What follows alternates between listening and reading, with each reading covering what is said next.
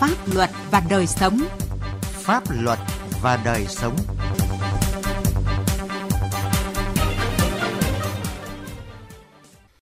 Xin kính chào quý vị và các bạn. Chương trình Pháp luật và đời sống hôm nay có những nội dung sau.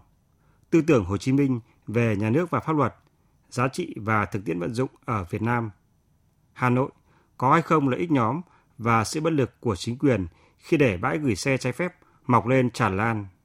Trước hết, mời quý vị và các bạn cùng nghe thông tin pháp luật đáng chú ý. Bộ Công an vừa phát hiện một phần mềm gián điệp có tên gọi là Bộ Công an và có hình biểu tượng công an do các đối tượng xấu sử dụng để đe dọa và yêu cầu người sử dụng phải cài đặt trên điện thoại, dùng hệ điều hành Android.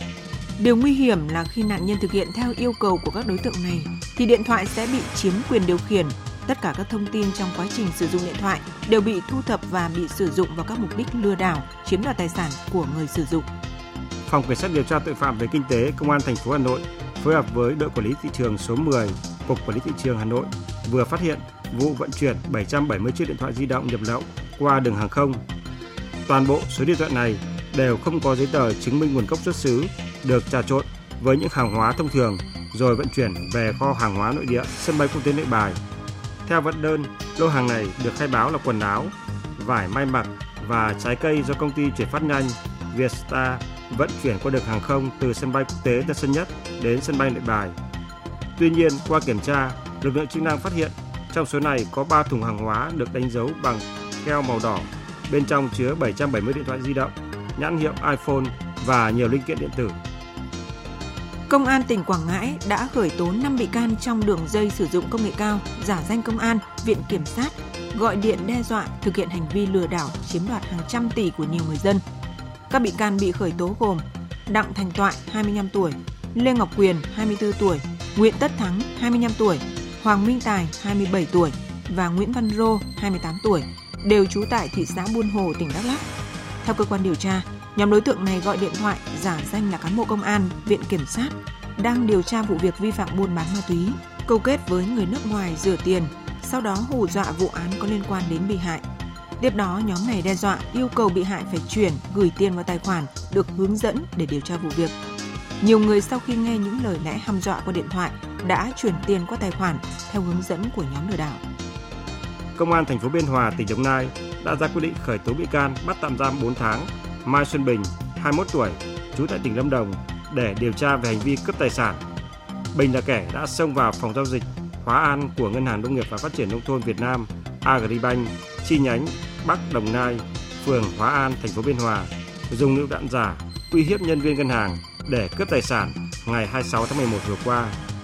Tại cơ quan công an, Bình khai nhận do túng tiền thấy phòng giao dịch này vắng người nên nảy sinh ý định cướp ngân hàng. Pháp luật đồng hành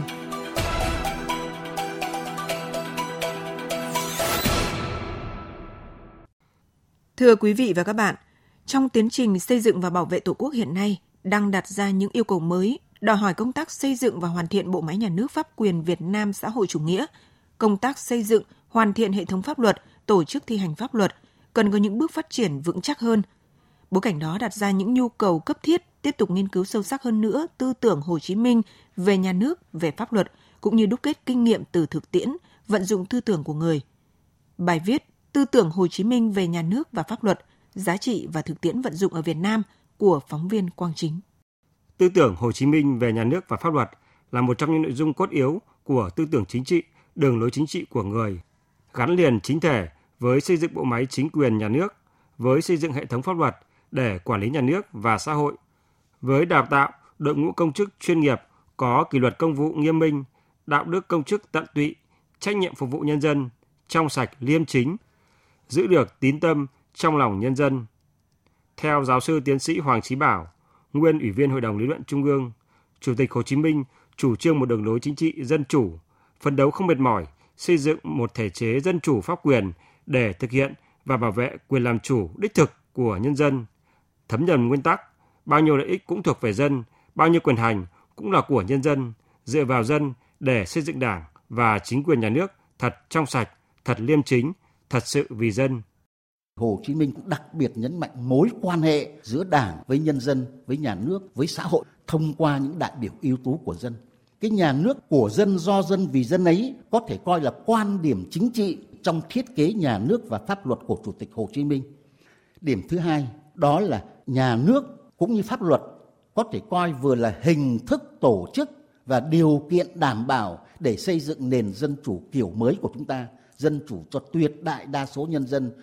Nhà nước với chức năng quản lý xã hội bằng pháp luật thì nhà nước phải quản lý toàn diện các lĩnh vực của đời sống xã hội. Ở đây người nhấn mạnh đến bốn lĩnh vực chủ yếu: chính trị, kinh tế, văn hóa, xã hội. Trong số các tài sản quý báu mà Chủ tịch Hồ Chí Minh để lại, tư tưởng lập hiến và bản hiến pháp năm 1946 do người làm trưởng ban soạn thảo là công trình lý luận khoa học nhất về phương diện tổ chức quyền lực nhà nước. Trong đó có tư tưởng kiểm soát quyền lực nhà nước. Giáo sư tiến sĩ Trần Ngọc Đường, nguyên Phó chủ nhiệm Văn phòng Quốc hội cho rằng, khi nói tới quyền lực nhà nước và kiểm soát quyền lực nhà nước, tư tưởng và quan niệm của người là tất cả quyền bính trong nước là của toàn thể nhân dân Việt Nam. Từ quan điểm đó, người nhấn mạnh chủ thể của kiểm soát quyền lực nhà nước trước tiên phải là nhân dân. Phải sử dụng sức mạnh thần linh pháp quyền của hiến pháp và pháp luật để giới hạn quyền lực nhà nước, nhân tố quyết định sự hình thành cơ chế kiểm soát quyền lực nhà nước, phân công phân nhiệm một cách rạch ròi quyền lực nhà nước thành các quyền lập pháp, hành pháp, tư pháp và dựa các quyền có sự kiểm soát lẫn nhau. Thanh tra, kiểm tra, phê bình và từ phê bình là phương thức kiểm soát quyền lực nhà nước được Chủ tịch Hồ Chí Minh chú ý. Người nói có kiểm tra mới huy động được tinh thần tích cực và lực lượng to tát của nhân dân, mới biết rõ năng lực và khuyết điểm của cán bộ, mới sửa chữa và giúp đỡ kịp thời. Cốt lõi trong tư tưởng Hồ Chí Minh về nhà nước và pháp luật là các quan điểm, triết lý chính trị, đạo đức và pháp lý về một nhà nước thực sự của dân, do dân và vì nhân dân với hệ thống pháp luật hiệu lực, hiệu quả. Đó là một nhà nước chính danh, hợp hiến, hợp pháp trong sạch, trọng hiền tài và nhân bản mà ngày nay chúng ta định danh là nhà nước pháp quyền xã hội chủ nghĩa. Bên cạnh đó, người còn để lại những quan điểm chỉ dẫn đặc biệt sâu sắc về công tác cán bộ. Với người, cán bộ là cái gốc của mọi công việc. Muôn việc thành công hay thất bại đều do cán bộ tốt hoặc kém. Theo Thứ trưởng Bộ Tư pháp Phan Chi Hiếu, nghiên cứu những tác phẩm của Hồ Chí Minh cùng quá trình chỉ đạo cách mạng, xây dựng bộ máy nhà nước, xây dựng hệ thống pháp luật, có thể thấy rõ những tư tưởng lớn của người về tầm nhìn, nội dung, yêu cầu và cả cách tư duy trong thiết chế và thực thi pháp luật. Đó là cần xây dựng hệ thống pháp luật chứa đựng những giá trị công bằng, nhân văn, chính nghĩa vì nhân dân lao động và vì con người. Trong việc xây dựng hệ thống pháp luật, Chủ tịch Hồ Chí Minh rất chú trọng tính nhân văn, dân chủ vì con người, coi trọng sự tham gia của nhân dân vào quá trình xây dựng pháp luật. Trong quá trình xây dựng hiến pháp, Hồ Chí Minh yêu cầu bản hiến pháp mà chúng ta đã thảo ra phải tiêu biểu được các nguyện vọng của nhân dân. Sau khi thảo luận xong, chúng ta cần phải trưng cầu ý kiến của nhân dân cả nước một cách thật rộng rãi. Chúng ta đang tích cực chuẩn bị Đại hội đại biểu toàn quốc lần thứ 13 của Đảng. Đại hội Đảng tới đây sẽ định ra chiến lược phát triển kinh tế xã hội của Việt Nam đến năm 2030 và tầm nhìn đến năm 2045 với nhiều chủ trương định hướng tạo cơ hội nhưng cũng có không ít khó khăn thách thức cho những người làm công tác xây dựng chính sách, xây dựng thực thi pháp luật. Vì vậy, việc nghiên cứu, vận dụng tư tưởng của người về nhà nước và pháp luật cần tiếp tục được coi là hoạt động thường xuyên, quan trọng trong quá trình đổi mới hội nhập quốc tế của nước ta. Có thể khẳng định, tư tưởng Hồ Chí Minh về nhà nước và pháp luật tiếp tục cung cấp cơ sở lý luận, soi sáng tiến trình xây dựng nhà nước pháp quyền Việt Nam xã hội chủ nghĩa.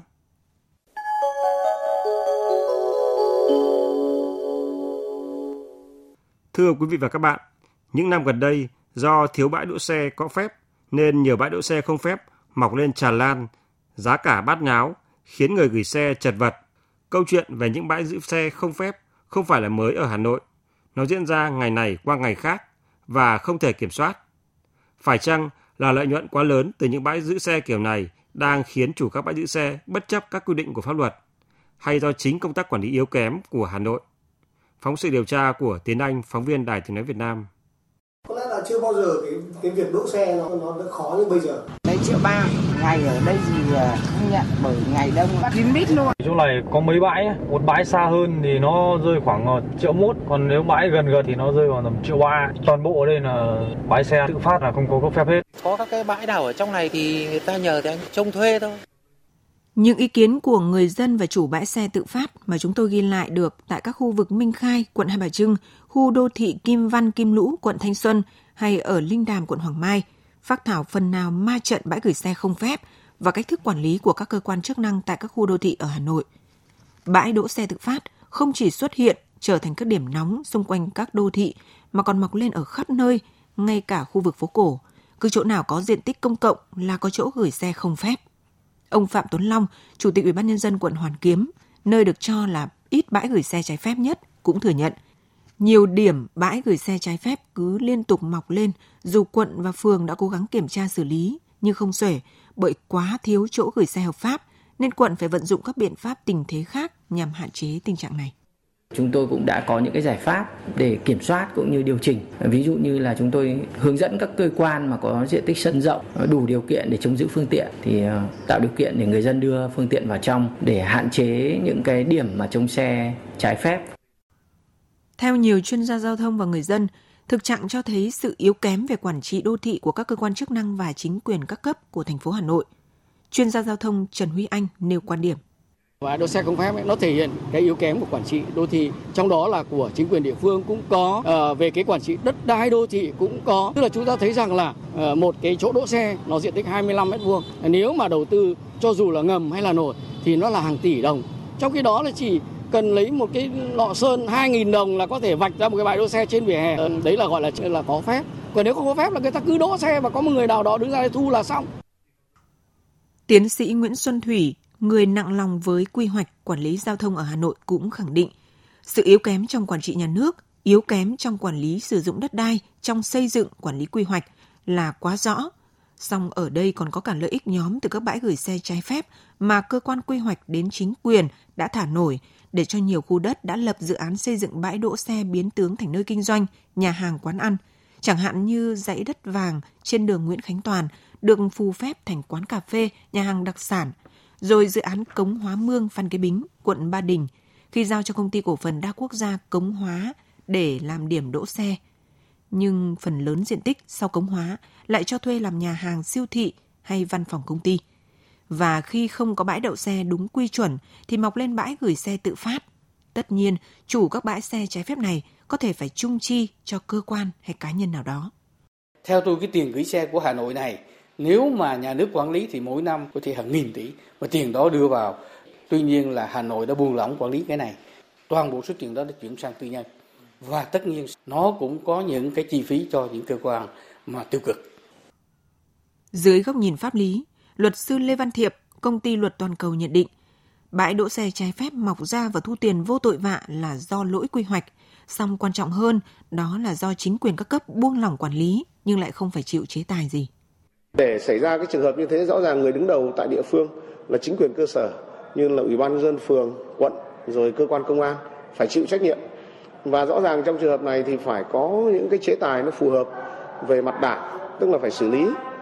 và về mặt chính quyền để xem xét chứ không thể là để cái việc mà buông lỏng quản lý đồng thời là thiếu trách nhiệm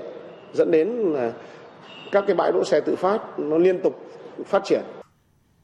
Tình trạng trông giữ xe trái phép vẫn kéo dài dai dẳng, gây ra tình trạng lộn xộn ở đô thị, thiếu an toàn phòng chống cháy nổ và một bộ phận thu lợi bất chính. Dư luận đặt câu hỏi về vai trò quản lý, giám sát từ chính quyền địa phương. Sự im lặng càng lâu càng có cơ sở nghi vấn cho sự nể nang tránh né, trách nhiệm hoặc có lợi ích nhóm khi để bãi gửi xe tự phát mọc ra khắp nơi.